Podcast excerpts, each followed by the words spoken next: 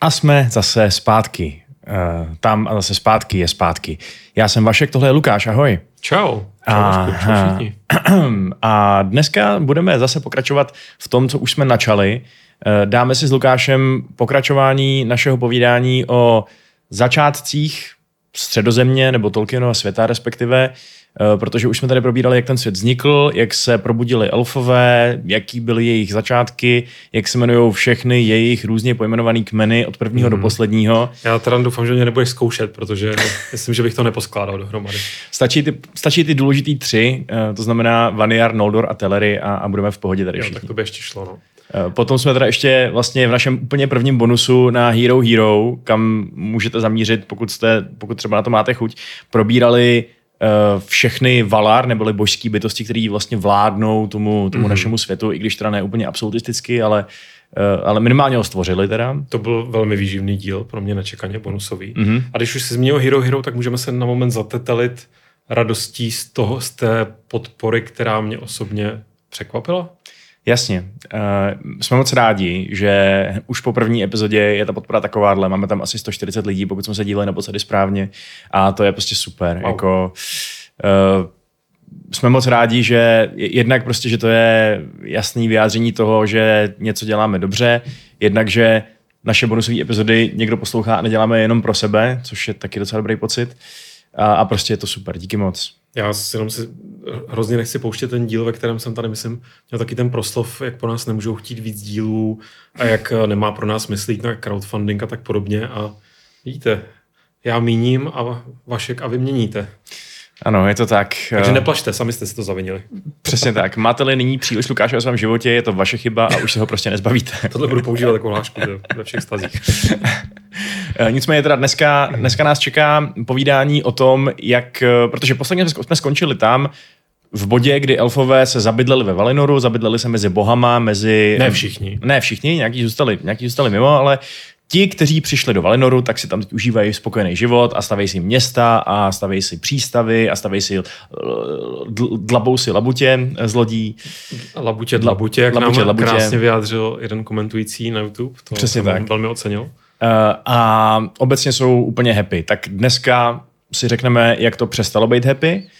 Jak mohlo v Valinoru přestat být něco šťastné a míru milovné a pokojné? Nechápu. No, hlavně kvůli dvěma bytostem. Jedna z nich, jedno z nich už moc dobře známe, ta se jmenuje Melkor a dosud je zavřená v síních mandosových a nemůže ven dosud uh, zatím, ale je tam ještě jedna bytost, která se jmenuje Jinak, která jejíž jméno znamená ohnivý duch a která nám do toho příběhu výrazně promluví a promluvila by nejspíš i bez Melkorových lží a úkladů. Takže to bude dneska hlavní hrdina našeho příběhu a i toho příštího příběhu, protože v příští uh, normální epizodě si dáme vlastně pokračování tohoto příběhu. Mezitím na Hero Hero, abych vám to rovnou prozradil, si blíž probereme genealogii a vlastně eh, konkrétní detaily o tom rodu elfských králů Noldor, který nás bude tady provázet vlastně úplně celý naše vyprávění eh, během, během vlastně celého prvního věku i dál. Takže to budou ty velký významný královský elfové, který se hodí znát i blíž, než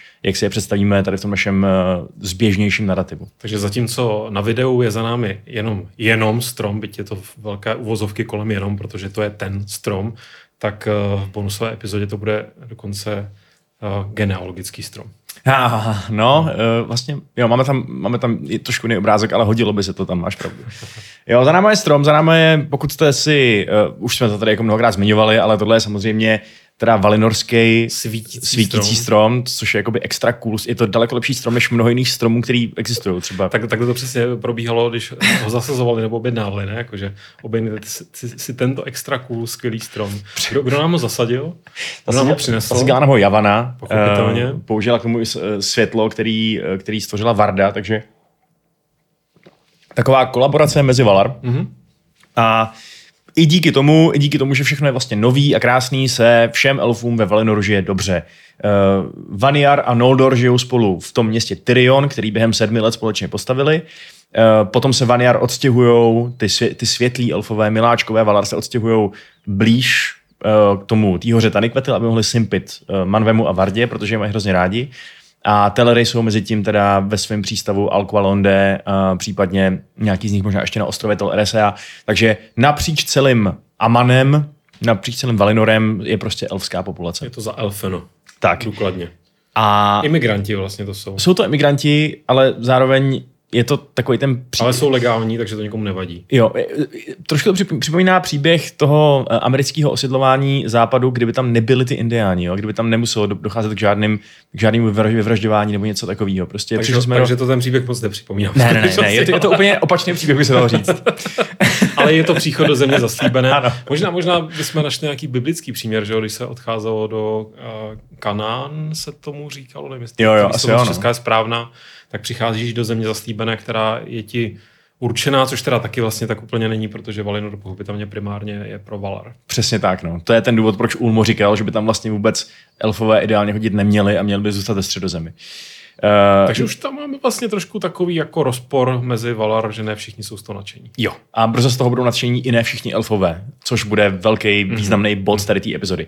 Nicméně, pojďme si od začátku říct, že Telery jsou cool, Vanyar jsou fajn, ale nás budou zajímat Noldor, protože s Noldor jsou svázaný ty velký příběhy těch starých časů, protože Noldor jsou z těch elfů takový trošku nejvíc intense, abych to tak řekl. Jsou prostě takový No, mají sklony dělat fakt hustý věci a to hustý nutně neznamená pozitivní. Jsou taky nejvíc elfové, možná by se dalo říct něčem. No, jako míň takový ty éterický hodný bytosti, víc elfové vezmu sekeru a No, tak vrazím do hlavy. Ti staří elfové, to Ano. jsem měl možná dodat. Starý zákon elfský takový. Protože my spí, přesně tak, my spíš známe, nebo když se řekne elf na první dobrou, tak člověk si asi spíš asociuje tu éteričnost, ale tohle jsou ti, přemýšlím, jak použít jiné slovo než intenzivní, ale vlastně intenzivní k tomu docela sedí. Jsou, no. intenzivně. Jsou, no. Co Noldor dělají? Noldor vládne jejich král Finve, toho známe. Mhm. Mm-hmm. Jeden z těch prvních tří vyslanců, co přišli do Valinoru a pak to, pak to jako promovali doma uh, marketingově, že tam teda jako musí jít, že, že to je nabídka století. A dělají to, že se primárně učí od Auleho, což je náš známý vala kovářství, řemesel a tak dále. Uh, mám tady přímo citát ze Silmarillionu. Auleho miláčky byly Noldor a často mezi ně chodil se svým lidem. Získali veliké poznání a zručnost, ještě větší však byla jejich žízeň po dalším poznání a v mnohém brzy překonali své učitele. Měnili svou řeč, protože měli velkou lásku ke slovům a stále se pokoušeli najít přilávější jména pro všechny věci, které znali nebo si představovali. Takže vidíte, že to nebyly jenom nějaký kováři a řemeslníci, ale i vlastně mudrcové nebo takový hračičkové úplně ze vším možným. Hmm. Prostě chtěli ten svět eh, uchopovat nejenom fyzicky, ale i myšlenkově Přesně. a případně s ním něco dalšího vytvářet. Přesně tak. Takže tohle je vlastně ideál toho, co to znamená být dobrý Noldo. Být prostě takovýhle nějaký tvůrce, uh, umět něco prostě takhle jako přivést do bytí, co kde předtím nebylo nic. S čímž souvisí i to, že jejich velký objev ve Valinor byl ten, že když jejich kamenníci kutali pro šutry někde v horách, aby stavili velký baráky a věže a tak dále, protože to měl fakt rádi, stavění velkých úžasných věcí, mm-hmm. tak narazili na drahokamy eh, v zemi, jako úplně první vlastně. Nikomu předtím nepřišlo důležitý uh, Se hrabat se, tam, hra, se tam hrabat. Ve skalách. Přesně. No a když na ně narazili, tak si říkali, pane jo, tak to je hustý a začali je úplně milovat a jejich velký řemeslo bylo broušení a, eh, a upravování těch démantů a rubínů a všeho dalšího a pak je všude rozdávali a dělili se o ně a bylo to úplně krásné. Což je zajímavý, pardon, si uvědomit, že nebo uvědomit, že tam je, jako vzniká vlastně taková parodní nějaká linka, že by v nějakém jiném lepším světě elfové byli největší kamarádi z trpaslíky, kteří poměrně taky intenzivně mají rádi kutání a to, když se to potom leskne, to, co vykutají a tak podobně. Že? A taky, že Noldor, zvlášť konkrétně uh, potom Celebrimborovi Noldor, byli velký přátelé z trpaslíky z Khazad Dûm. Takže jako když zrovna tam nebyla nějaká krevní msta mezi nima, tak Což to vlastně mohlo fungovalo docela dobře. Což se ano, občas se to... Už jsme o tom jeden díl měli. Náš díl o trpaslicích vám, když tak napoví, proč tam byla krevní msta. Uh, plus teda ještě abych... Uh, takže máme tady i to, že, že Noldor mají zálibu v drahokamech a ještě mají zálibu v další věci a to je písmo, protože uh, Rumil Tyrionský z Noldor vymyslel vlastně první písmo a uh, taky vlastně se to potom rozšířilo. Takže máme tady nějaký, nějakou sadu toho, co to znamená být dobrý Noldo. A teď se nám narodí ten největší a nejlepší ze všech Noldor. Protože přivítejte, dámy a pánové, hlavního hrdinu, a hrdinu používám v tom nejvolnějším smyslu slova, dnešní i příští epizody, protože Finve a jeho manželka Miriel, Miriel Serinde, přivedou na svět děťátko. To děťátko se jmenuje Kuru Finve. Kuru Finve, no. Jenže tak ho nikdo nezná, protože maminka mu dala jiný jméno, po té, co se narodil. Já už na to čekám tady. Dala mu jméno Feanor. A to je ta ohnivá duše. Ohnivý duch, přesně Ohnivý tak. duch. Ohnivý duch. Proč dostal jméno Fëanor? Dostal jméno Feanor, protože Miriel po té, co ho porodila, cítila, že jeho duch je opravdu jako, že prostě to, jeho, dítě plápolá neuvěřitelnou jako vnitřní silou, eh, dokonce takovou silou, že to z ní samotný vysálo život. Ona po té, co ho porodila, tak mu dala tolik síly, že už reálně neměla vůbec touhu dál snášet tu tíhu žití, protože život jednou přišel strašně těžký. Eh, Ačkoliv to byl život v blažený říši, život prostě nesmrtelný mm. elfky, porodila dítě a byla prostě najednou úplně, úplně vyšťavená a říkala právě Finvemu, už nikdy neporodím dítě, protože do Fénora přešla síla, která by vyživila mnohé. Z toho teda jednak vyplývá, že oni evidentně byli domluvení na jménu Kuru Finve. Potom se teda ona rozhodla jinak, dobře. Elfové dostali víc men, takže jako je to OK, že mají Dobře. víc men, ale OK, tak do- to přijímám. A pak to teda trošku něco vypovídá o stavu valinorského porodnictví, ale tam se asi pouštět úplně nebudeme. jo, myslím, že tohle je spíš takový duševní trans, tr, transcendentální problém, že když porodíš největšího elfa, co kdy žil, tak tě to bude něco stát. Jo, rozumím. A A stej- ona Miriel taky nebyla jen tak někdo, oni ty geny eh, pomyslené, nějaké mytické, když se tam propojili, tak to jsou taky jako teda prostě té palba jak z té eh, mužské, tak z té ženské linie. Se Ona- to spojí dohromady. No ona Miriel navíc byla taková, ještě navíc, jako, že i tělesně taková křehčí a menší, než bylo třeba úplně zvykem, mm. takže uh, ona byla známá jako její největší taková, takový terno bylo to, že byla známá jako, jak jsem říkal, tkadlena. Výborná tkadlena, nej, nejlepší tkadlena zažije Noldor, takže mm. zatímco jiný ženy v našem příběhu, který ještě zmíníme, uh, ženy mezi Noldor jsou často bojovný, silný, statný, sportovní, atletický uh, a, a tak dále. Třeba Galadriel, typický příklad, že jo? Jasně. Uh, ale to vůbec není případ Miriel, takže možná, že i nějaká její slabší konstituce mohla za to, že to prostě pro ní bylo špatný.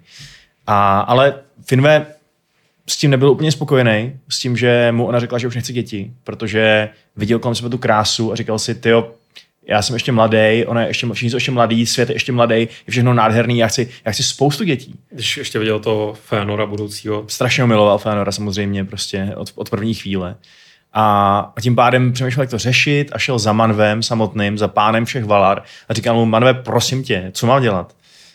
A Manve říkal, no tak pošli svoji ženu do Lorienu k Vala Irmovi, který ji tam uzdraví, protože tam přece chodíme odpočívat my všichni a je to, je to prostě je to nejnádhernější místo na zemi. A Miriel řekla, že teda půjde na to, no, když, jí, když jí tohoto prezentovali, tuhle volbu. Uh, a Finwë jí říkal, že, že je mu líto, že neuvidí vlastně začátek dětství toho jejich syna, protože očekával, že tam bude třeba jako na pár let nebo něco takového, mm-hmm. než se dá dohromady. A ona mu říkala, že je to smutný a cituju, plakala bych, kdybych nebyla tak unavená. to musel být opravdu teda, no, chtěl jsem říct porod jako v přeneseném smyslu slova, ale vlastně i doslova. Jo, no. No a odešla do Lorienu, tam si lehla na pahorek a tam umřela. Tak to zase trochu podstřeluje, teda, nebo takhle, teď zase člověk ří- říká, když to neuzdravil ani Lorien, ten, ten starý valinorský Lorien, tak to teda jako byl naprosto ultimátní, ultimátní dar života. To jo, no. A dost to teda odpovídá, potom nechci předbíhat, eh, co ten život všechno potom zažil. To jo, no. Jako Fénor ten svůj život úplně nepromarnil tím, že by ho někde v obskuritě prožil, prostě mm-hmm. to ne, no. Eh, Ale každopádně Lorien aspoň zařídil to, že eh, to, to má ta magie toho místa, že její tělo jakoby nějak neschřadlo, eh, ne, ne, ne, nerozložilo se nebo něco takového, takže Finve za ní ještě spoustu času chodil a chodil za, to jí, za tím jejím mrtvým tělem a volal jí všema jíma jménama a plakal a smutnil, ale ona se nevrátila přitom by mohla, protože jak víme, tak elfové jdou po smrti do síní Mandosu mm-hmm. a ze síní Mandosu se dá výjít ven, a, ale Miriel prostě byla tak I tam byla Ona, ona prostě nechtěla, reálně nechtěla žít, za žádnou cenu nechtěla žít znova. A po čase chodit přestal Finve, po čase ho prostě přestalo bavit tam nad ní vysedávat a, a, a, a štkát. A od té doby miloval... musel vychovávat to dítě taky přece. Jo, a on ho miloval strašně moc. Jakože on potom dostal řadu dalších důvodů, proč někoho milovat, ale Fénor pro něj byl vždycky to absolutně, absolutně hmm. nejvíc. A potom se právě stalo, že, a to je důležitý takový bod, v ce, tady, tady se nějaký zdroje, jakože myslím zdroje z toho univerze, prostě mm. nějaký moudří středozemě a elfové a, a mudrcové a tak dále, tak se shodují, že tady došlo k problému menšímu, protože Finve právě se rozhodl, že by se rád oženil znova. Což bylo proti všem zákonům elfských, uh, elfů i Valar, protože mm. elfové se ženili na dosmrti a protože u nich nic jako reálná konečná smrt neexistuje, tak uh, se nemůžou oženit znova, protože kdyby se Finve oženil znova s někým, tak a Miriel by se rozhodla, že se vrátí, tak najednou má Finve dvě ženy a to by nešlo, protože vlastně ta elfská společnost je přísně rovnostářská mezi mužem a ženou a není možný, aby, aby chlap měl prostě dvě ženy, to nejde. Takže Finve v podstatě chtěl rozložit definici manželství už tehdy. Ano, ano. A to se mu vlastně, uh, to se mu vlastně povedlo, protože on, uh, ta, on vlastně, on se zamiloval do, uh, do uh, pardon, do Indis, je to tak, že jo? Uh, to ano, ti nepovím já. zamiloval se do Indis mm-hmm. z Vaniar, která byla ve všem odlišná od jeho ženy. Byla vysoká, prostule krásná, mm-hmm. byla urostlá. Byla urostlá, byla z těch vaniar, takže byla blondětá celá, ne černovlasá jako Miriel. Byla to příbuzná velekrále Ingveho, toho úplně nejvyššího top S krále mm-hmm. všech elfů. A, a on ji teda chtěl si vzít za ženu, nebo respektive uh, to možná, to, že si ji chtěl vzít za ženu, možná přišlo až potom, jakože potom, potom rozsudku. Mm. Každopádně byl tady velký, velký soud Valar, kdy oni přemýšleli, jak to udělat. A nakonec teda přišli na to, že pokud souhlasí ten mrtvý člen toho páru, mm-hmm. že to manželství rozváže a pokud následně povolí tomu svýmu bývalému druhovi tu jeho druhou svatbu, tak to teda jakoby jde. Takže oni poslali nějakou obsílku do Mandosu. Mandos šel za Miriel a řekl jí, máš poslední šanci se ještě oživit a jít se svým manželem a svým synem. Jestli ne, tak aspoň povol tohleto. A ona říkala, OK. Říkala, OK, no. A povolila to. Prostě radši by, no, prostě to povolila. Jako to už bylo opravdu všechno jedno. Evidentně. Už jí bylo všechno jedno. Uh, komu to nebylo všechno jedno, byl Feanor. Protože Feanor tohoto dobou, ono to trvalo prostě jako, to je třeba uh, eh, 12 let nebo něco takového, co to mm. proběhlo. A Feanor strašně, strašně rychle rostl, prostě fakt jak kdyby v něm hořel ten oheň nějaký a stal se z něj prostě statný muž, elf, stal se z něj prostě někdo, kdo byl už od útlýho věku strašně chytrej, šikovný. Prostě všechny ty ctnosti Noldor, který jsem zmiňoval, se v něm soustředili mm. jakoby na 150%. On byl ve všem, ve všech těch činnostech byl nejlepší. On nejlíp doloval, nejlíp tvořil, nejlíp prostě vymýšlel písmena. V útlém mládí vzal tu Rumilovu abecedu, kterou, která se prostě rozšířila jak, jak lesní požár a všichni říkali, jak je úplně úžasná. A prostě ji přepsal, upravil, ale ty doby se používala jenom ta jeho, protože byla lepší. Pořád teda jako v nějakém mládežnickém věku. Eh, v mládežnickém věku, přesně tak. A, a byl, byl hrozně charismatický, byl to prostě rozený vůdce, který dokázal strhnout všechny kolem sebe uh, a byl totálně, a byl hustý a věděl, že je hustý. Jakože píše se tam přímo, málo kdo dokázal změnit jeho, jeho dráhu radou, nikdo silou. Byl tvrdohlavý, byl prostě cíle vědomý, mhm. ambiciozní mm-hmm. a jediný, kdo na něj měl nějaký vliv, byla jeho manželka. Protože on si vzal za manželku Nerdanel, dceru největšího kováře do, do té doby, největšího kováře Noldor jménem Machtana, což byl, jménem Machtan, což byl oblíbený Auleho student. Machtan Feanora všechno naučil, co znal. Viděl, jak Feanor ho takhle snadno překonává a je prostě ještě daleko lepší, než, než kdy byl Machtan. A posléze si myslím, že trošku jako trpce litoval, když Feanor začal v nepříliš dálné budoucnosti kovat nejzabijáčtější zbraně na světě, co všechno mu dal za vědomostní základ. To je zní jako opravdu naprostý nad elf. Ano, je to, je to naprostý nad elf. Dokonce právě uh, byl, hodně se zhlédl v drahokamech. Brzo vytvoří takový drahokamy, kterých vám všem pukne hlava, ale je důležitý, že nejdřív vytvářel na krásu, že prostě udělal hezký diamant, který ještě nikdo neviděl a který odrážel světlo tak, jak nebylo dosud zvykem. Mm-hmm. Potom udělal i kameny, které byly kouzelný. Uh, vlastně vymyslel technologii palantýru. Možná vyrobil i ty palantýry, které známe z knížek, to není úplně jistý. Ale, ale někde se tam kolem toho motal. Jo, jo. Ale vidíme, že prostě byl schopný dělat fakt jako kouzelný magický věci, že to není o tom, že by chytře stloukl meč, aby byl hodně ostrý, ale je to něco mystičtějšího. To už by mě skoro zajímalo porovnání Fëanora spíš jako s dalšími Valar, než s Elfy. Jako je pravda, že když tam, uh, když bylo v tom citátu, uh, který jsem vlastně tady říkal jako úplně první, tak bylo napsáno, že v Let's Champs překonali ty, kdo přišli před nimi a je to pravda. Prostě Noldor opravdu dosáhli v nějaký v nějaký řemeslný práci něčeho, co neudělal ani Aule. On mi třeba mohl, ale neudělal, to víš co. Prostě jako fakt ukázalo se, že to, proč si Valar brali elfy k sobě, dává smysl. Elfové byli samostatní, elfové byli kreativní, elfové dělali věci, které by Valar sami neudělali. Byli Aby inspirativní. Prostě ten svět posunul směrem, kterým Valar třeba, neříkám, že neviděli, ale dejme tomu, nebyli vlastně ani designovaní pro to, protože moc možná na spoustu věcí koukali jako opravdu z velkého, z velkých měřítek, seděli někde na špičkách hor, aby se dívali na, do dalekého horizontu, zatímco ti elfové přece jenom už mohli tam vlastně přinést to z toho, že jsi fakt jako v kontaktu poměrně úzkém s tím, kudy chodíš, co vidíš, co cítíš.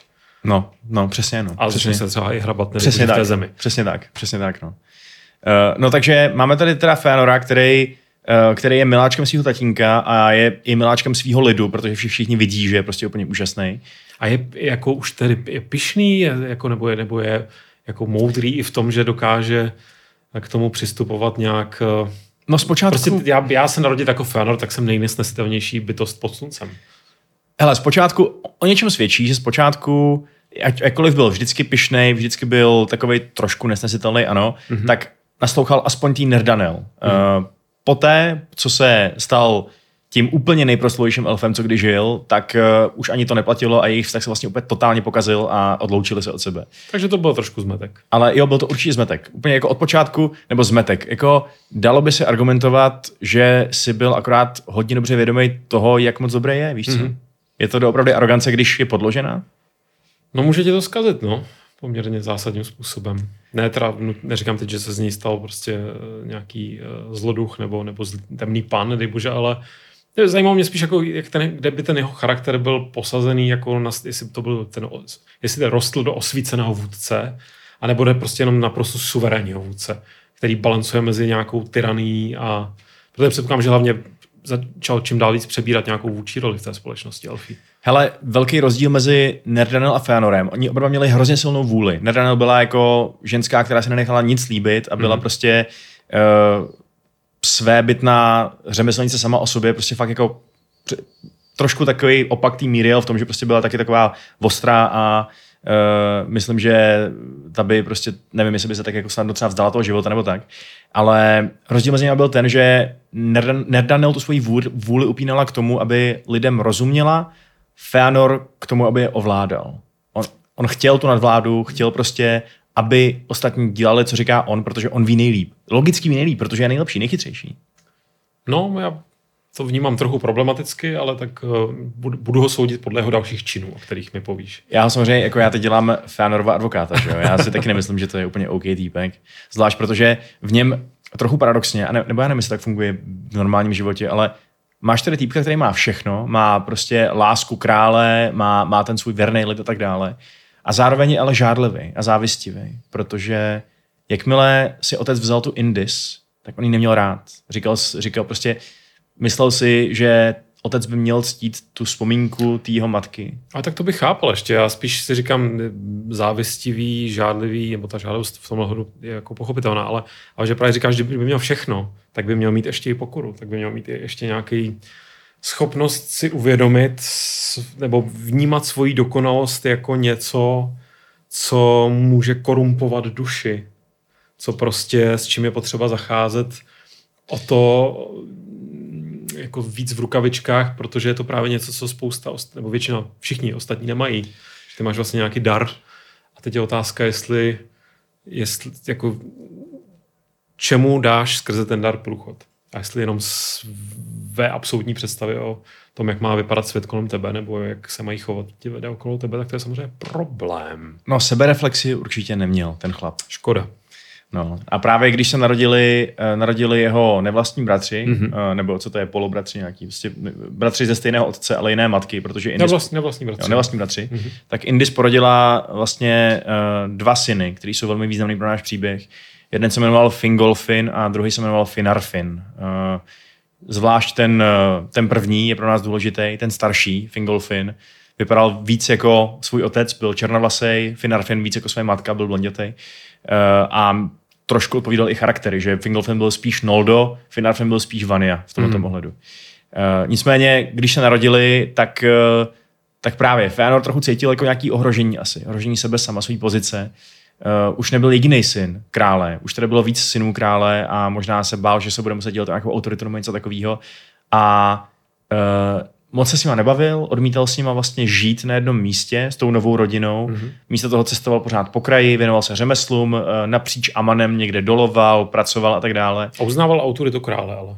Rozhodně. Svýho otce vždycky miloval, nejvíc ze všeho, absolutně ho uznával. Byť mu něco vyčítal stran teda té míry a tak. Jo, přesně tak. Jakože to, že si... Nebyl v, ne, ne, ne, neved nějakou sporu, nebo nebouřil se v něm něco proti tomu otci. Ne, ne. To, že si vzal otec tu novou ženu, Feanor zazlíval té nové ženě a jejím synům. Macecha to byla prostě. Byla to macecha, přesně tak. Táta vlastně nic nemůže. Táta byl osamělý a smutný, no tak jako co se dá dělat, nebo něco takového. Prostě vždycky musíme tu vinu hodit na ženu.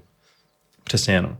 A jinak teda z Fingolfina a Finarfina taky vyrostly velký elfové, eh, duchem i tělem, ale cituju, Feanor byl nejobratnější a nejvýmluvnější, byl rovněž učenější než jeho bratři, jeho duch hořel jako plamen. Takže opět tady vidíme, že prostě, ať byli oni jak chtěli dobrý, tak to pořád bylo nesrovnatelný.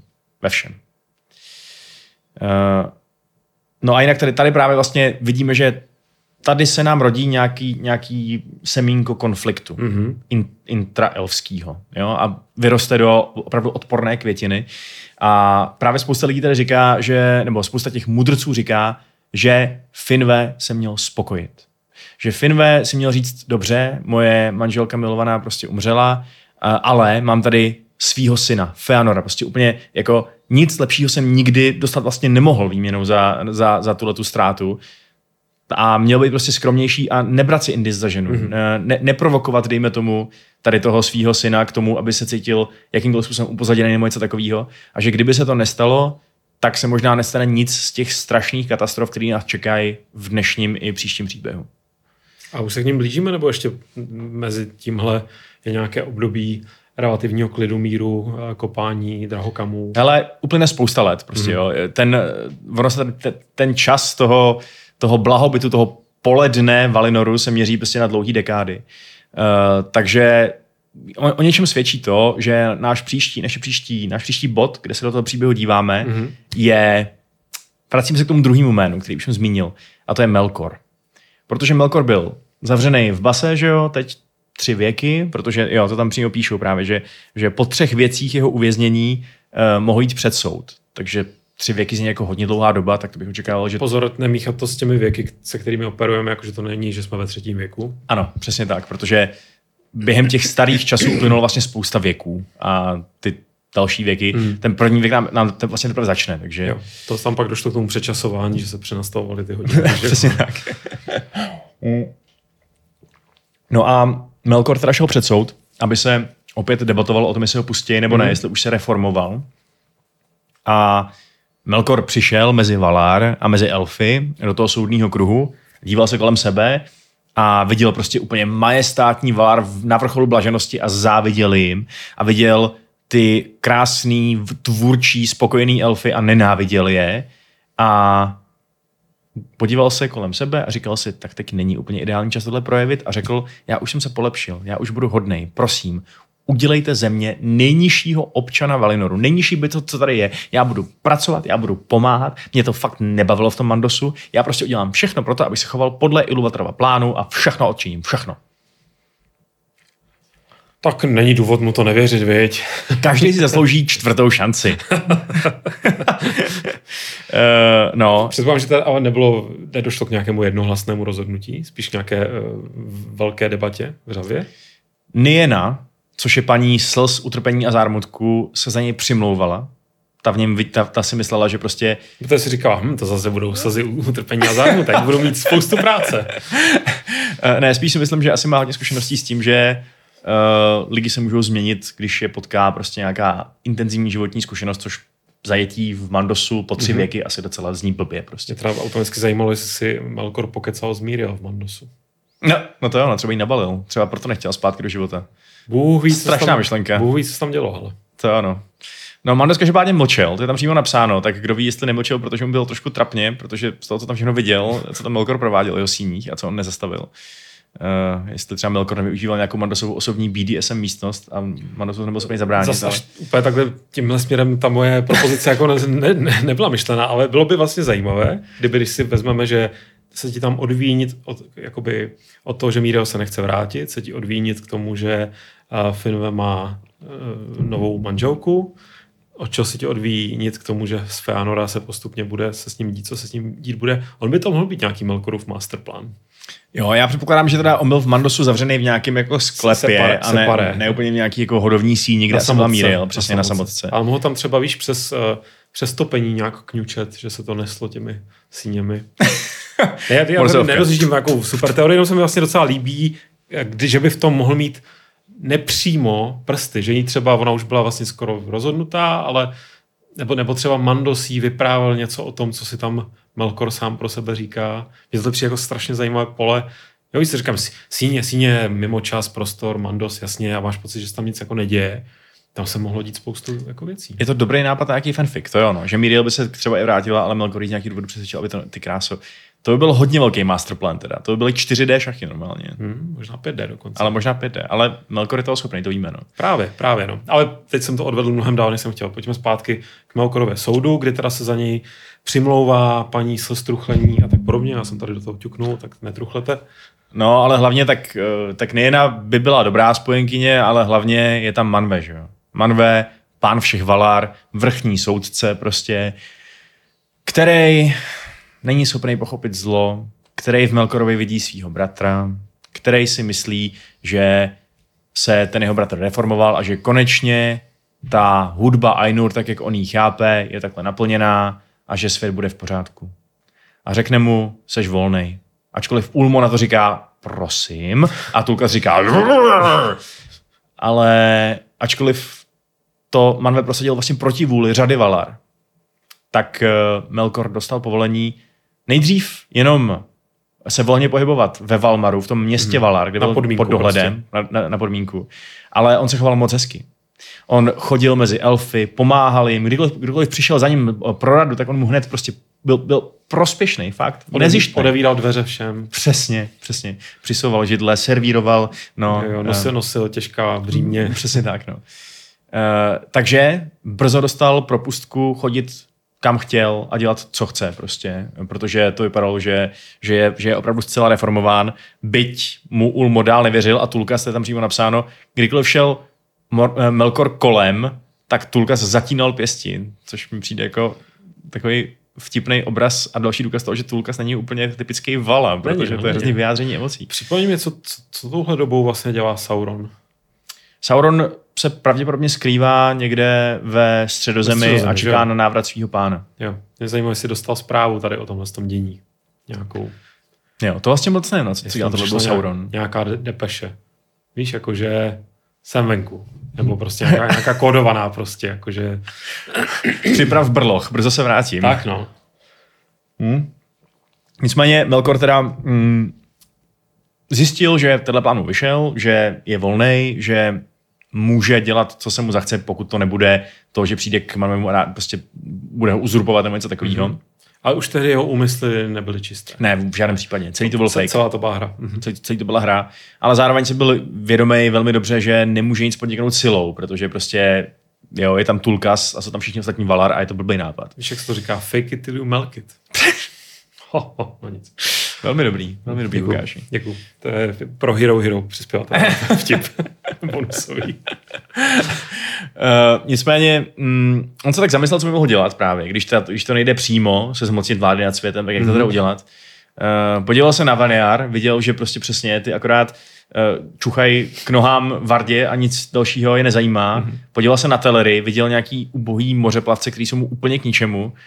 Pak se podíval na Noldor a viděl Plamen. Plamen, ambiciozní, silný lid, který neustále, který odmítá zůstat v klidu, který pořád chce postupovat a jako získat víc a víc věcí. Dvaniar třeba byli úplně spokojení prostě. Telery si byli někde u moře a zpívali. Noldor byli, to byl vlastně lid podle Melkorova gusta, by se dalo říct. Jasně. On je o to víc nenáviděl, protože nesloužili jemu a protože prostě je nekontroloval, ale dokázali velmi dobře pochopit. A tím pádem začal chodit k ním. A začali učit věci. Úžasné věci prostě. Posunul jejich umění eh, tam, kde předtím vůbec nebylo, což trošku připomíná to, jak přišel Sauron, že jo, a pomohl Celebrimborovi kovat prsteny moci. Mm-hmm. Vzal nějaký už existující skill a akorát ho prostě exponenciálně zvednul. A Belkor a... nebyl omezený zdaleka jenom na kování, že jo? Takže... Přesně tak, no, přesně tak. A během toho si s ním povídal. A nenápadně nadnášel konverzační témata jako no v té středozemi to je pěkný. No, tam je, je, to tam fakt fajn v té středozemi. No, tady je to taky super, teda, ale a v té středozemi taky dobrý. Jo. Člověk tam může dělat docela po svém víc. Jako... Přesně, no. A vy tady, vy tady máte to hezký město, ten Tyrion, ale, ale vy tady vlastně, jo, ale vládnou tady Valar, že jo, ve skutečnosti, ne úplně vy. Hmm. Máte krále, ale to není úplný král. Ale že jo, pojďme si to říct na rovinu, to není král. Přesně, přesně. A ten, ten tu ukaz, že jak furt má ty zatnuté pěsti, to je taky trochu jako smíchu, že jo. přesně. Úplně vlastně jako, dal bys říct, přátelsky, nebo jako tak eh, spousta těch věcí, které on tam říkal, navíc bylo takový, že on to řekl někomu, pak se to šířilo jako drb a nikdo vlastně nevěděl, že to pochází od Melkora. Nikdo vlastně nevěděl, že často si ty elfové mysleli, ty Noldor, že na to přišli sami třeba na tu myšlenku. Že je to samotný napadlo, že mhm. vlastně to není úplně fair, že mají krále, který ale není král, protože Manvé je král a protože kdyby chtěli prostě si udělat barák na Tanikvetilu, tak nemůžou, protože to je prostě eh, jeho, jeho místečko a tak dále. Uh, takže informační válka začala velmi opatrně, velmi nenápadně a paradoxní je, že Eh, že vlastně jenom Feanor dělal všechno sám, Melkora si k ničemu nikdy nepustil, možná protože chtěl prostě, že, že, že ho nepotřeboval, mm. možná protože chtěl, aby ty jeho díla byly skutečně jeho, protože si natolik vážil svého vlastního skillu. Ale nic z toho, co udělal Feanor, nic z toho je umění, není Melkorem jakkoliv ovlivněný. Ačkoliv se i k Feanorovi posléze dostali ty Melkorovi šepty mm-hmm. a ty ho naopak ovlivnili velmi. Mm-hmm. To je zajímavý. Takže máme tady někoho, kdo vlastně Melkora odmítá, ale jeho myšlenky, když se k němu dostanou oklikou, tak dopadnou na totálně úrodnou půdu. A to je přesně doba, kdy, kdy, když se tak pomalu začíná šířit tenhle ten rozkol mezi Noldor, kdy pomalu začíná se otravovat ta jejich spokojenost, mm-hmm. kdy se Fëanor sebere, zavře se doma, nikomu neříká, co dělá, Nikdo ho nevidí, mm-hmm. dlouhý dny, měsíce, možná roky. A když se Feanor vynoří ven, tak v rukou třímá klenoty. Klenoty. Tři. Tři. Začínají na S, končí na U. Přesně tak. jejich, ano, jejich plurál končí na U. Uh, ano, je to, jsou to klenoty, které dávají jméno tady té knížce před náma, protože Feanor vytvořil svoje největší dílo vlastně asi největší dílo, jaký kdy bylo jakýmkoliv rukama vytvořeno na tomto světě, Silmarily. Jestli vás, jestli prostě jsme, jestli nám třeba, třeba přišlo docela hustý, že Noldor vytvářeli drahokamy a rubíny a tak dále, tak tohleto je jiná liga prostě. Feanor z nějakého neznámého materiálu udělal vnější skořápku, která byla nádherná jako diamant nebo křišťál, ale absolutně nezničitelná čímkoliv. Byla prostě nezničitelná. A to ale, a bylo to krásný, to, co vytvořil, ale bylo to jenom jako tělo pro bytost. A ta duše bylo světlo uvnitř, protože se Merali plánovali svoji vlastní září, která byla převzatá ze smíšeného světla těch dvou, těch dvou valenorských stromů, stříbrného a zlatého, Telperionu a Laurelinu, mm-hmm. v době míšení jejich světel. To nejkrásnější světlo, jaký kdy existovalo. On to do toho vetknul, takže se mrali zářili jako slunce v nejhlubší tmě a zároveň, když byli na světle, tak nepohasínali, ale to světlo brali do sebe a měnili ho a přetvářeli ho v něco ještě krásnějšího je to takový trošku nepředstavitelný možná, aspoň pro mě. Co já ale... jsem si automaticky představil, by to vlastně určitě nepostihuje ani zdaleka to, co by to mohlo být, kdyby to existovalo. Tak já si představuji, jak, jestli si někdy jste si všimli, jak svítí eh, Sirius v noci na obloze, tak eh, tím, jak on je nízko, tak, tak se fakt hodně jako třpití a je takový proměnlivý, že tam prostě vidíš, to je prostě hvězda, ve které, když se na ní díváš okem, tak tam vidíš nedokážeš říct, co to je za barvu. Chvíli to za, jako zelená, chvíli prostě trošku jako červená, no, ale jede, úplně to jede, jede to, jede to. Tak já, si, tak já jsem si od jak živa trochu představoval Silmarily. Ne že nutně, že, ta, že ty barvy, které tam mění, jsou stejné, ale že ten koncept nebo to, jak, tě to, jak ti to šálí zrak a je to nádherný pohled, nejkrásnější podle mě hvězda na noční obloze, tak, eh, tak takhle já si představu Silmarily nějak. To je skvělý. Začíná to na S a je tam vlastně Sirius, Silmaril, to je skoro. To je skvělý. tež. To je skvělý. Tahle, ta, teď, teda, teď teda ta tvoje astronomická expertíza přišla extrémně vhod, protože Tak to je jenom, že se člověk dívá na oblohu. no. v noci. Ale to ne každý dělá, to doporučuji. Když je jasno, teda když jsou mraky, tak tam nic neuvidíte. jo, já mám třeba jako hvězdičky rád, ale zároveň nevím, co je Sirius. Nevím, která, která to je. Ale tak takže- podle mě, kdybych ti teďka postavil v nějakou tu noční dobu, kdy on je zrovna na obloze, tak by si, ho vš- tak by si všimnul, že ta jedna je velmi jasný. Dokonce teďka, víš, astronomická expertíza, asi nejsem schopný zapamatovat, jestli to náhodou není nejjasnější hvězda noční oblohy. To mě tak ne, opravíte v komentáři, ale já si to pak připomenu, protože mě se pořád míchá Vega, Sirius a tyhle ty, a do toho teda Venuše, co není hvězda, ale jasná jak prasa Jupiter. Každopádně, ty bys to, ty bys, kdybych ti řekl, Vašku, která myslí, že z těch jasných hvězd, co teďka svítí, tak je Sirius, tak bys ho našel, protože on, on prostě on se třpítí, on jede. To je prostě úplně fenomenální. Když se na ně člověk podívá i třeba přes nějak jako mm, triedr, nebo prostě nemusí to být jako daleko, ale prostě přes něco. To je hm, nádherná podívaná. To zní skvěle, to fakt udělám. Doporučuji. Tak jsi mě, tak jsi mě hodně namotivoval, to chci vidět Silmaril na našem nebi teď. Uh, no a když teda Fëanor vyšel s těma Silmarilema ven na, světlo a ukázal je všem, tak z toho byl poprask. Všichni si uvědomili, že to, co tady bylo vytvořené, je něco neuvěřitelného a všichni to chtěli vidět a Valar to okamžitě považovali za úžasné dílo. Uh, uh, kdo to, uh, jo, Varda, Varda, Varda, žena eh, Manveho a paní Hvězd je posvětila, takže se jich nikdy nemohla dotknout žádná zlá ruka, aniž by to nespálilo strašnou bolestí. Mandos vynesl velký proroctví, že v těch drahokamech je uzavřený osud Ardy, osud světa. A, což se potom vyplní velmi takovým zvláštním způsobem, to se potom řekneme. A A on to vyrobil pro krásu vlastně. jo, jako Mě vrchol fascinuje- svého umění. Mě fascinuje, že to vlastně, jako člověk si mi říkat, k čemu to jako je teda dobré. Jo, to muselo dát práci, přitom taková blbost. Ale ono to prostě jenom mělo být krásné. Prostě nejnádhernější věc, na kterou se můžeš podívat. Přesně. A naplní tě to prostě absolutním štěstím a pocitem, že tenhle vesmír má smysl. Nebo Jo. stál za to. Je i teorie, že on je vyrobil do nějaký míry kvůli předtuše nějakého zla, který přijde na stromy a tímhle tím zachoval Mhm. mm-hmm. na světě jejich světlo. Mm-hmm. Mhm.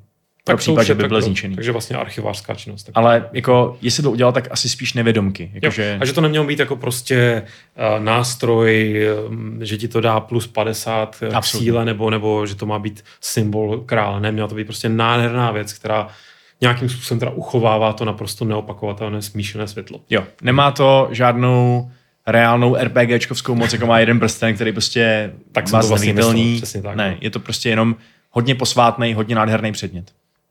Ale tak nádherný, že jak říkáš, i Valar teda se nad tím pozastavili a řekli si wow. Ano. A nejenom Valar, ale i Melkor. Melkor je viděl a říkal si, že je prostě potřebuje mít. Že udělá všechno pro to, aby je měl. A nejenom, aby je měl, ale aby zničil Feanora, který je udělal a ne Melkor. Feanor je udělal, víš co. A tím pádem prostě je potřeba ho zničit. Mm-hmm. Mhm. Typický Melkor. Uh, fakt docela parchant. A Docela jo. Eh, a tím pádem vlastně vystupňoval to šíření těch svých lží nebo těch svých uh, subverzních myšlenek a začal, začal vyloženě mluvit o tom, jak, jak jsou elfové držený v nějakém nevolnictví, jak prostě na východě jsou říše, které by oni mohli vládnout, je to tam prostě, je to tam lepší než tady. Tohle to je vězení. Dokonce začal šířit myšlenku, protože Valar elfům nikdy neprozradili, že se někdy vzbudí druhý Iluvatorovi děti, že přijdou lidi. Prostě to neřekli. Kdo ví proč? Možná prostě protože jim nepřišlo, že by to elfové měli vě- vědět, že to je prostě věc pro, pro Valar, že to je věc pro lidi, který, pro bytosti, kteří slyšeli hudbu Ainur. Neřekli jim to. Melkor to Noldor řekl. A, řekl, a dal jim to, rámcoval tu informaci tak, mm-hmm. že ty, ti lidi, až přijdou, budou slabí, budou umírat. Jo, to elfové vůbec jako nechápali tu dobu, že budou jako fakt navždycky umírat. Budou umírat stáři, budou žít jenom mrknutí oka. Budou točit podcasty. To jsou přesně další úplný podivnosti. Místo, aby tvořili Silmarily, budou tvořit prostě tady, tam má se zpátky. Uh, Valar držej elfy ve, ve Valinoru mm-hmm. proto, aby se lidi mohli rozšířit po celé středozemi, po celém světě, tam si udělat svoje říše a tam jim potom Valar budou moct snadno královat protože lidi jsou ubohý. Valar daleko z nás ovlivní, ovlivní lidi než elfy. Daleko z nás budou mistry, budou jako vládci světa skrz lidi, než skrz elfy. Mm-hmm. Jde jenom o to, aby elfové byli zamčený tady v té týši, kde, kde nemají prostor se rozvíjet, kde nemají prostor rozvinout svůj potenciál a, a prostě přesně udělat si svět tak, jak ho chtějí udělat oni. A za jaký čas budou irrelevantní. Tady tomu argumentu nerozumím úplně přesně, jako myslel to třeba i tak, že tím vlastně naznačoval, že elfové by mohli být ti, kdo budou vládnout těm lidem? No, myslím si, že naznačil, že ten, kdo ovládne, vlastně, že připomeňme si, že Valinor je titěrná zemička, titěrná v porovnání se zbytkem toho světa. Mm-hmm. Je to prostě, jestli to je 5% celkový eh, masy kontinentů, tak je to moc. Takže myslím, že Melkorův argument je ten, že vládcem světa je ten, kdo ovládne svět, kdo prostě bude po celém světě mít své říše, města, Jasně. hrady, opevnění a tak dále. To by teď mohli být elfové a kdyby to elfové udělali a prostě měli spousty dětí a spousty jo. vojáků a tak dále, tak budou vládci světa Jasně. a vlastně už nic neudělají. Ale když to budou, když udělají lidi, tak lidi jsou snadno ovlivnitelní, lidi prostě to budou navždycky otroci Valar. Jasně, takže ten svět prostě nikdy elfové nedostanou. Přesně.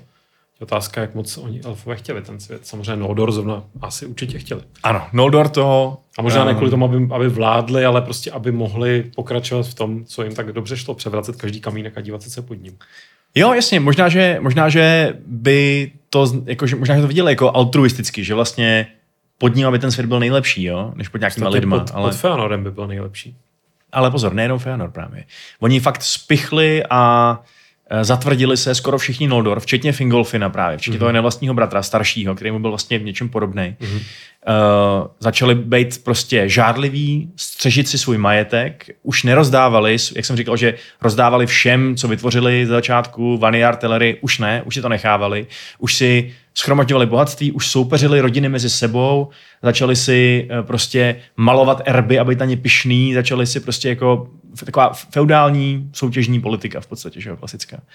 A Uh, Feanor samozřejmě byl toho úplně ultimátní ukázkou, protože ten nosil Silmarily jenom na největší hostiny, kde mu pláli na čele, jinak byli zamčený v nejhlubší pokladnici, dívat se na ně mohl jenom on a jeho rodina, nikdo jiný prostě nesměl vidět, absolutní jako elitářství z jeho, z jeho, z jeho pohledu. Takže stvoří něco naprosto neuvěřitelně překrásného a pak to přestanou lidem ukazovat. Přesně tak. Geniální. Tam je, tam je ještě citát ze Silmarillionu, že Feanor si tohle dobou už málo kdy vzpomněl, že světlo v těch Silmarillech vlastně není jeho vlastní. Že to vlastně není jako jenom jeho dílo, že jo? On, jenom, on vlastně jenom zachytil krásu něčeho jiného. Že to je, up, pardon, to je úplně ale dokonalá jako analogie ke spoustě takovým těm jako vznikne nějaký projekt, který je dotovaný z veřejných peněz, vznikne z toho něco, co pak někdo perfektně jako zhodnotí obchodně a zavře to před, přes, před, za, za nějakou prostě platební bránu, aby to bylo, aby z toho už potom těžveno on. A to, že to ve skutečnosti původně začalo jako něco, co jsme platili všichni, to už zapomene. Lukáši... Feanor byl vlastně nějaký předchůdce to, tady tohle z toho uh, smýšlení. Za jak dlouho my zapomeneme, že vlastně uh, vycházíme z Tolkiena a budeme říkat, že všechno půjde za, uh, za paywall a všichni nám prostě musí... Já tomu dávám tak 10 dílů. Hero Hero bude za... Za kolik je to teď? Za 4 eura. Tak to bude za 40 euro. Jeden díl. Přesně. A pak si uděláme každý vlastní erb a budeme soutěžit o to, kdo má lepší erb. A, a pak se začneme, pak se začneme hádat my. Přesně. Pak já si začnu zvát hosty. Nevím kam, ale budou tam. a budu si pít vlastní pivo, které si domluvím. A to se samozřejmě nestane. Tak si užívejte podcast, dokud ještě funguje. ne, my nejsme naštěstí fanor, ani jeden z nás. Snad ne, no.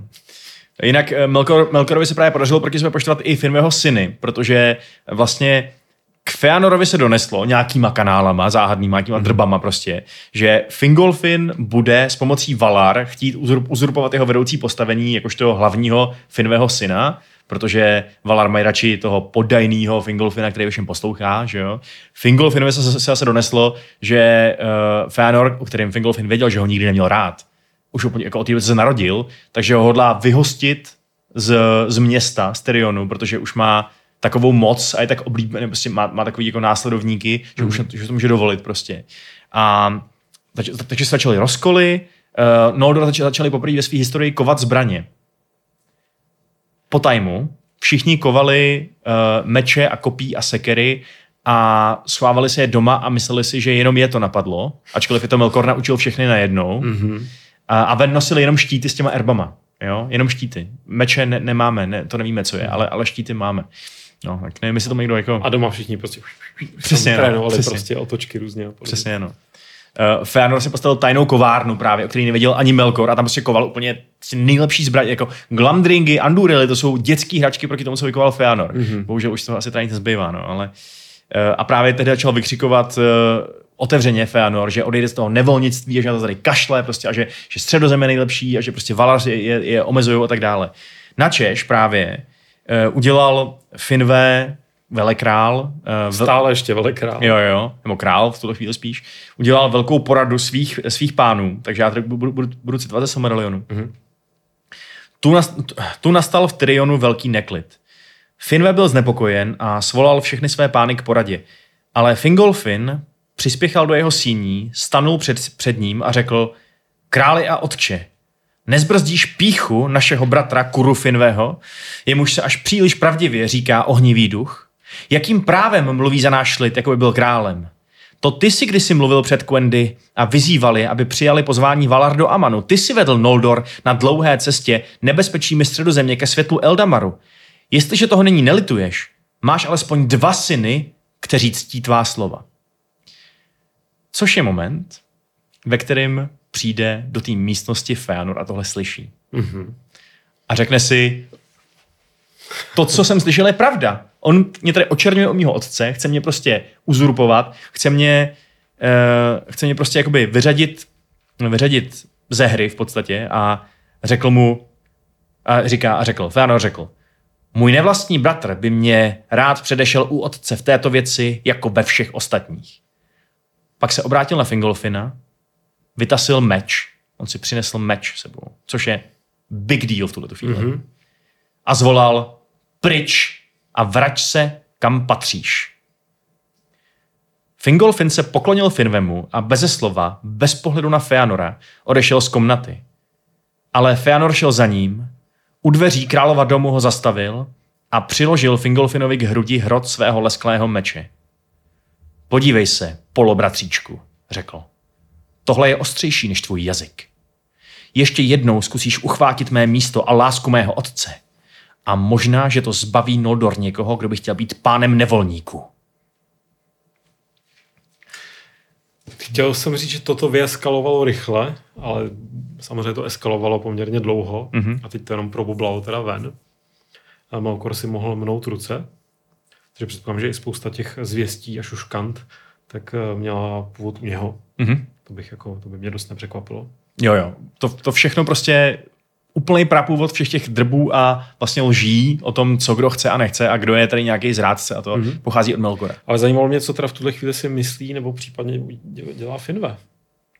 Uh, Finve je z toho určitě naprosto konsternovaný, protože Fean, jako Feanor v jeho očích nemůže udělat nic špatně, mm-hmm. ale zároveň on miluje i svoje syny no, z, z Indis, že jo, prostě. Takže si asi říká, pane bože, to je ale nedorozumění, to se musí rychle vyřešit. Uh, a stane se to, že Valar se o tomhle jako doslechnou. Tam spousta svědků, uh, někdo vytasil meč na někoho jiného, tak jako to je prostě jako fakt, je to, byl to skandál jako prase. Takže si Valar přivolali Feanora do soudního kruhu, uh, začali ho soudit, vyslíchat. On jim začal vypovídat, co, jako, odpovídal na jejich otázky. Uh, na Češ Valar došlo, že vlastně dopátrali se skrz ten výslech a skrz výslech třeba i dalších mm. lidí v tu chvíli, elfů, že tohle to jsou věci, které jim někdo nakecal. A uvědomili si, že to nemůže být nikdo jiný než Melkor. A dokonce i Marve mu to došlo mm-hmm. a řekl Tulkasovi, že může Melkora polapit a přivést to k výslechu. A Tulkas vyrazil a Melkor byl pryč. Melkor věděl, že jakmile se stane tohle, tak se to k němu dostane zpátky mm-hmm. a v tu chvíli bude lepší být někde jinde.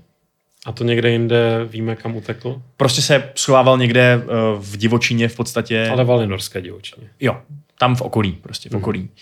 A, a čekal na svou příležitost, protože ještě neskončil s elfama.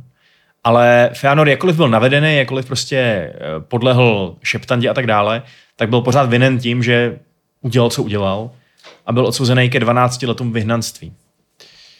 Že nesměl vstoupit do toho noldorského města Tyrion a, a musel si jít pryč.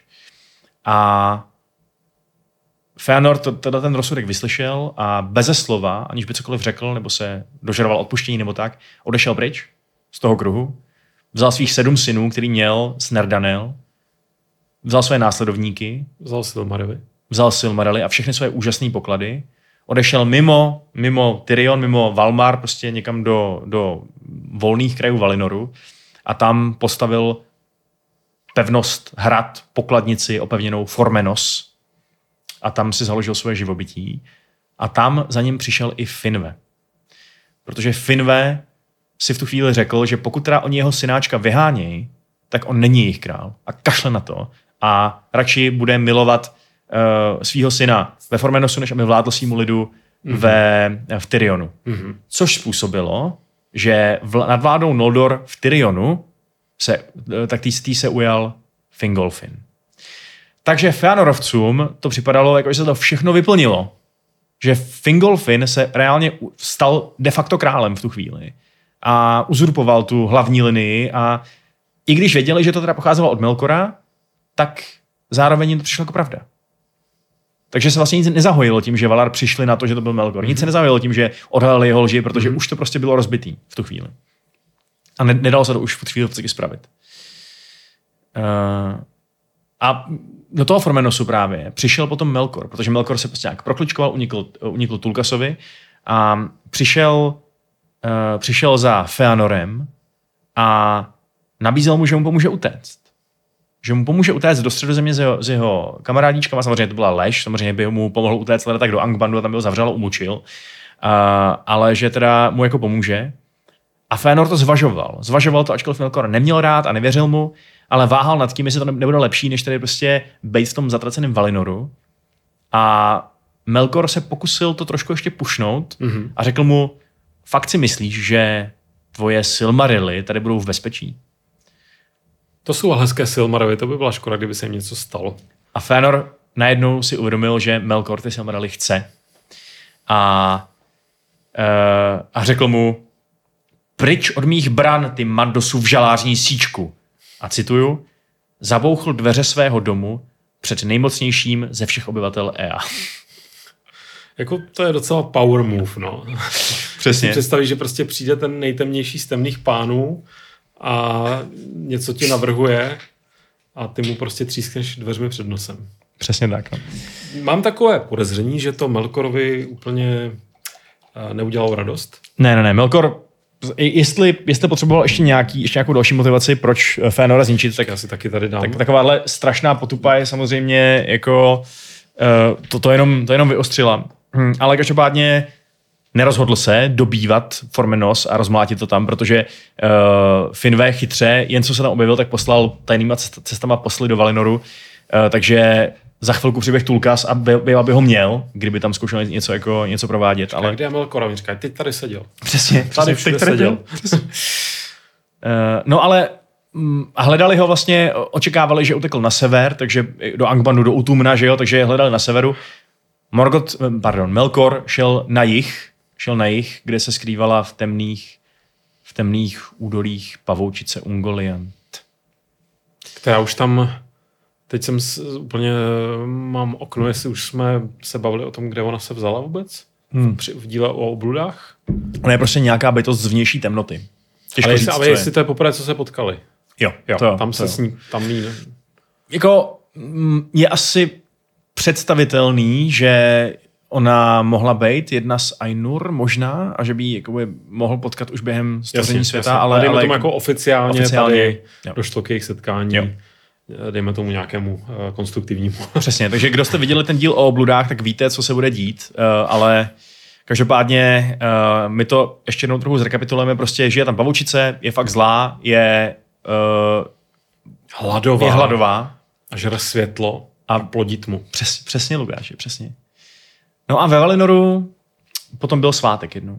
Největší, největší hostina v historii Valinoru, protože Manve si říkal, tak máme tady e, společenský trable, máme tady, řekněme, nějaký jakože disidenty nebo co. Chce to Eh, team building. Přesně, uděláme team building. Takže fakt jako no expenses spared, uděláme největší hostinu, kterou jsme tady kdy v historii měli. Všech, všechny na ní pozvem, všichni byli pozvaní, Všechny opijeme. Eh, I Fénor byl, byl pozvaný, což je důležitý. Dokonce, pardon, upravím ten statement, Fénor nebyl pozvaný, Fénorovi bylo přikázáno, aby přišel.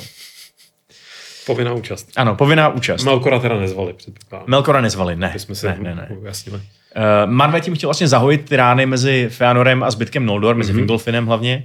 A uh, takže mu to přikázal. Načež Feanor přišel, akorát ne ve svátečním oblečení, ale v obyčejném oblečení, A už, bez na, ozdob. a, a už najedený.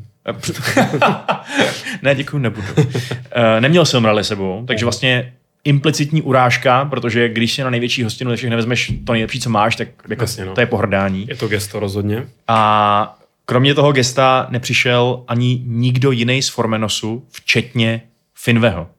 Finve dal vzkázat, dokud má můj syn Feanor zakázán vstup do Tyrionu, cítím se zbaven království a nechci se sejít se svým lidem. Takže byl hodně naštvaný z toho.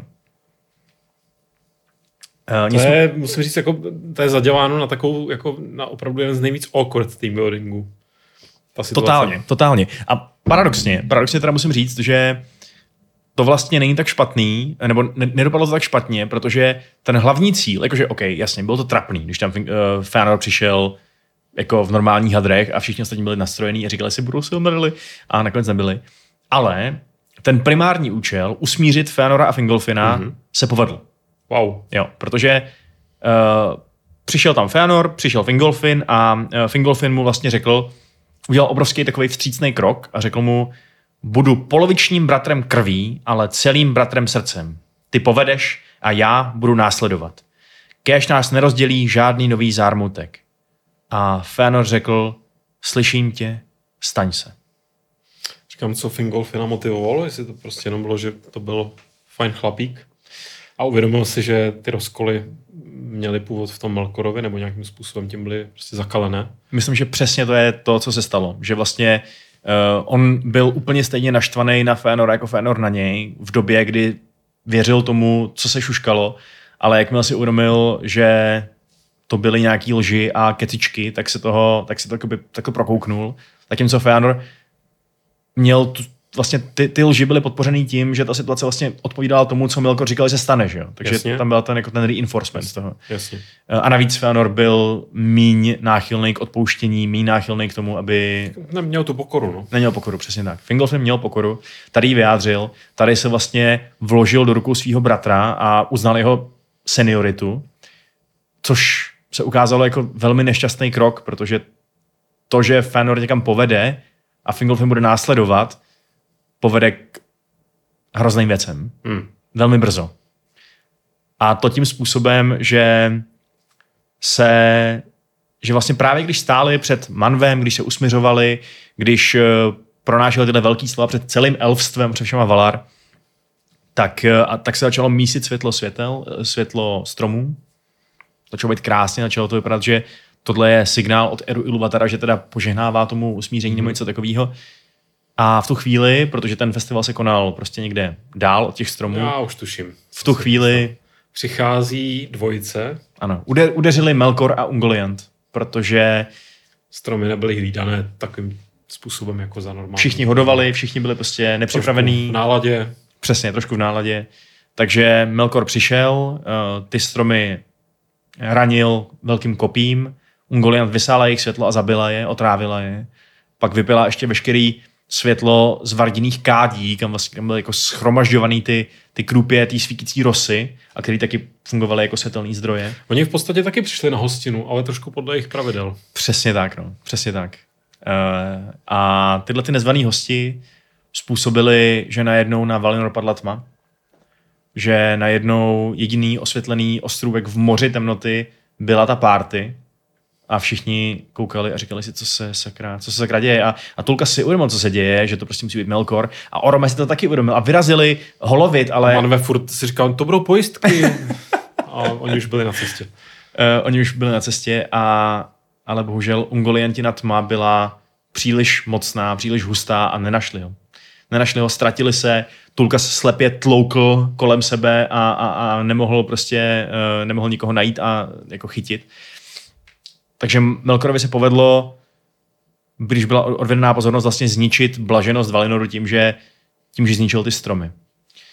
Což mm, nemusel být konec. protože všichni truchlili, všichni panikařili, všichni prostě plakali nad tím, jak, jak to nádherné světlo, který provázelo celý jejich životy, eh, jak, jak, jak zhaslo, jak se ta nádhera proměnila ve strach. A Javana se na ty stromy podívala, na své děti se podívala a řekla, že je zvládne spravit. Že je zachrání. Mhm. A že jediný, co k tomu potřebuje, je to, A už se tam dostáváme. že potřebuje nějaký zdroj jejich světla. Nemá tu náhodou někdo v klenotech uložené světlo našich stromů? Požádala Feanora, ať jí dá Silmarily. Požádala ho, ať jí dá Silmarily proto, aby ona je mohla zničit, aby je mohla rozbít a jejich, protože jako když jsem mluvil o tom, že jsou nerozbitní, tak jsou nerozbitní běžnýma věcma, Valar by je rozbili, když tak, Okay. jakým, to je důležitá na, poznámka. To- rituálu. To, to, to, je, jak kdybyste tam napsal tím malým písmem jako do toho návodu, jo? že vlastně je to nerozbitné, ale Ale jo, jo. Dobře. běžnými způsoby. Uh, že je zničí a tou jejich obětí, tím jejich světlem nakrmí ty stromy a zachrání je. A ten prevít řekl, Feanor přemýšlel. přemýšlel, tak aspoň, že něco. A Manve řekl, já teď budu citovat, jo. Pak promluvil Manve a pravil, slyšíš, Feanore, synu Finveho, Javanina slova? Dáš jí, oč žádá? Bylo dlouhé ticho, ale Feanor neodpověděl ani slovem. Pak vykřikl Tulkas. Mluv, Noldo, ano či ne? Ale kdo odepře Javaně? A nevzešlo světlo Silmarilů na počátku z jejího díla? Typický Tulkas. Ale měl pravdu. Avšak Aule, tvůrce, řekl, neukvapuj se. Žádáme něco většího, než chápeš. Nechuj ještě chvíli na pokoji. Feanor však promluvil a zvolal trpce. Pro menšího jako pro většího je nějaké dílo, které může vykonat jen jednou a v tom díle utkví jeho srdce. Možná, že mohu své klenoty otevřít, ale už nikdy neudělám žádné podobné. A musím-li je rozbít, pukne mi srdce a to mě zabije. Prvního ze všech Eldar v Amanu. Prvního ne, pravil Mandos, ale nerozuměli jeho slovům.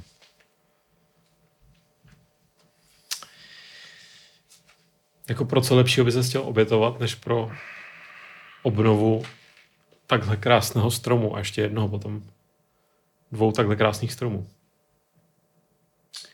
Kryptická slova Mandosova.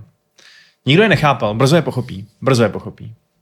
Ale ještě předtím, než je pochopí, tak Feanor odpoví Mhm. a řekne, ze svobodné vůle to neudělám.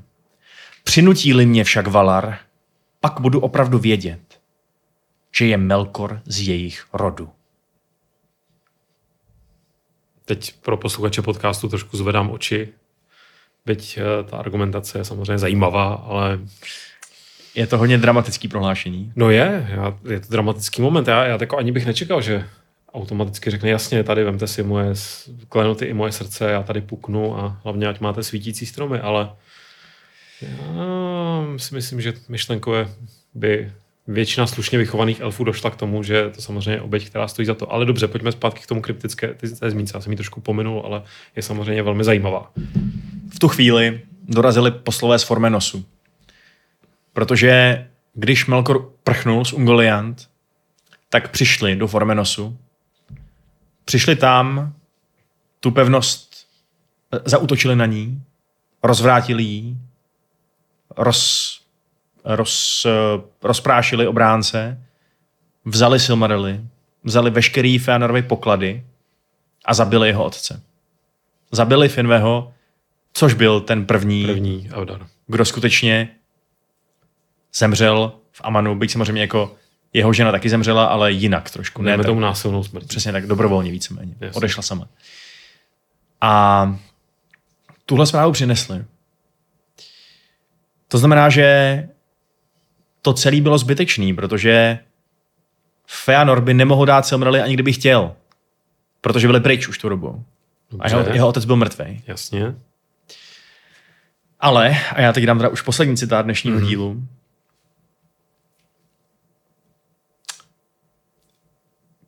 Mm, jo, jasně. Oni, oni přišli s tou zprávou, že Silmarily jsou pryč. A teď ten citát. Feanor vstal, pozvedl před Manvem ruku, proklel Melkora a nazval ho Morgotem, černým nepřítelem světa. Od té doby ho Eldar znali jen pod tímto jménem. A proklel také Manvého pozvání a hodinu v níž přišel na Tanikvetil, protože se, v, protože se v šílenství svého vzteku a hoře domníval, že kdyby byl býval ve Formenosu, jeho síla by stačila navíc než na to, aby byl také zabit, jak, jak Melkor zamýšlel. Pak Feanor vyběhl ze soudného kruhu a prchl do noci. Otec mu byl totiž dražší než světlo Valinoru nebo nesrovnatelné dílo jeho rukou. A komu ze synů, elfovi nebo člověku, byl otec cenější? Mnozí želeli Feanorovi bolesti, ale jeho ztráta nebyla jen jeho. A Javana plakala u návrší ve strachu, že tma navždy pohltí poslední paprsky světla Valinoru. Vždyť třeba, že Valar ještě plně nerozuměli tomu, co se stalo, pochopili, že Melkor povolal nějakou pomoc, která pochází od jinut než z Ardy. Silmarily byly pryč a může se zdát lhostejné, zda Feanor řekl Javaně ano či ne. Přesto, kdyby byl řekl ano, předtím, než přišly zprávy z Formenosu, možná, že by byly jeho pozdější skutky jiné, než byly. Nyní se však blížila sudba Noldor. No, musím říct, že i tady u nás atmosféra ve studiu zhoustla možná paradoxně zatím nejvíc ze všech dílů, že, že měli jsme tady samozřejmě naprosto uh, intenzivní dramatické momenty třeba s Bernem a Lutien, kde ostatně ty Silmarovi taky se trošku kutálili, ale tady do toho jsem se úplně vcítil do té situace. A stejně myslím, že kdyby byl Fanor pořádný chlapík, tak by řekl, víte co, jdu za Morgotem, já to z něj vymlátím a pak vám to přinesu a obětuji se. To by za mě byl frajer. Ale chápu, já si to představuji trošičku jednoduše. Jo, geniové mývají často svoji temnější stránku. Pochopitelně, ale dost už o tobě, Vašku. uh, to, je, to je konec dneska. No to teda, to je konec s velkým K. To je konec, protože tímhletím touhle situací končí období blaženosti, nebo jest to už končilo hodně dlouho, ale teď definitivně končí období blaženosti Noldor a možná obecně elfů do nějaký míry ve Valinoru. Končí tím jejich pobyt tady v té říši, minimálně co se týče Noldor. A v příštím díle, který bude poslední z toho našeho cyklu o úplném úvodu Tolkienova díla, se podíváme na to, jak vypadal jejich útěk, jejich exil, a jak spáchali nejhorší hřích ve v celé historii elfské rasy. Hmm. To je silný teaser. A co nás čeká v bonusové epizodě? V bonusové epizodě se podíváme na Hero Hero eh, na to, že my jsme tady tak jako velmi z, zhruba si povídali o tom, kdo byl Finve, kdo byl uh, Fingolfin, Finarfin a Feanor, ale všichni tyhle ty nebo Finve, ten už žádný, no nějaký děti ještě, možná ještě, ještě dcery vlastně, ale uh, důležitý je, že Feanor měl sedm synů, těch sedm synů mělo nějaký své vlastní syny, uh, Fingolfin měl svoje syny a dcery, Finarfe měl svoje syny a dcery a to všechno jsou postavy, které jsou velmi důležitý pro budoucí dění, který vykonají v tom našem příběhu velké věci a my si v tom bonusu řekneme, jaký mají mezi sebou vztahy, co jsou zač, Eh, kdo je čí bratr a čemu bude královat a proč si máte dávat pozor na jeho jméno a pamatovat si ho.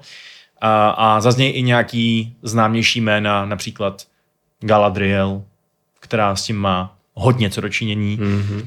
Takže tohle je pro teaser na vlastně epizodu na Hero Hero, která vyjde příští týden, zatímco další normální epizoda o tom exilu vyjde za 14 dní. Takže si do příštího týdne, pokud nás máte předplacené na Hero Hero, připravte barevné fixky, budou se opět hodit na ty vztahy a rodokmeny. Je to tak. Uděláme to co nejsrozumitelnější, ale je pravda, že to taky umí být trošku komplikovaný, jak to u Tolkiena jako obvykle bývá samozřejmě. Je to tak. OK, tak jo. Uf, já musím jít na, na světlo, jsem chtěl říct. Teď, teď mám opravdu chutí na světlo, možná tam ještě venku je, když jsme teď dotočili. Zrovna našeho času je sedm a něco. Tak jo, jdeme se vyhrabat eh, tady z mírné existenciální depky a uh, dáme si něco veselějšího. Tak jo, vidíme se buď za týden, anebo za dva týdny. Záleží na tom, jestli nás máte nebo nemáte předplacené. Mějte se. Čau. Čau.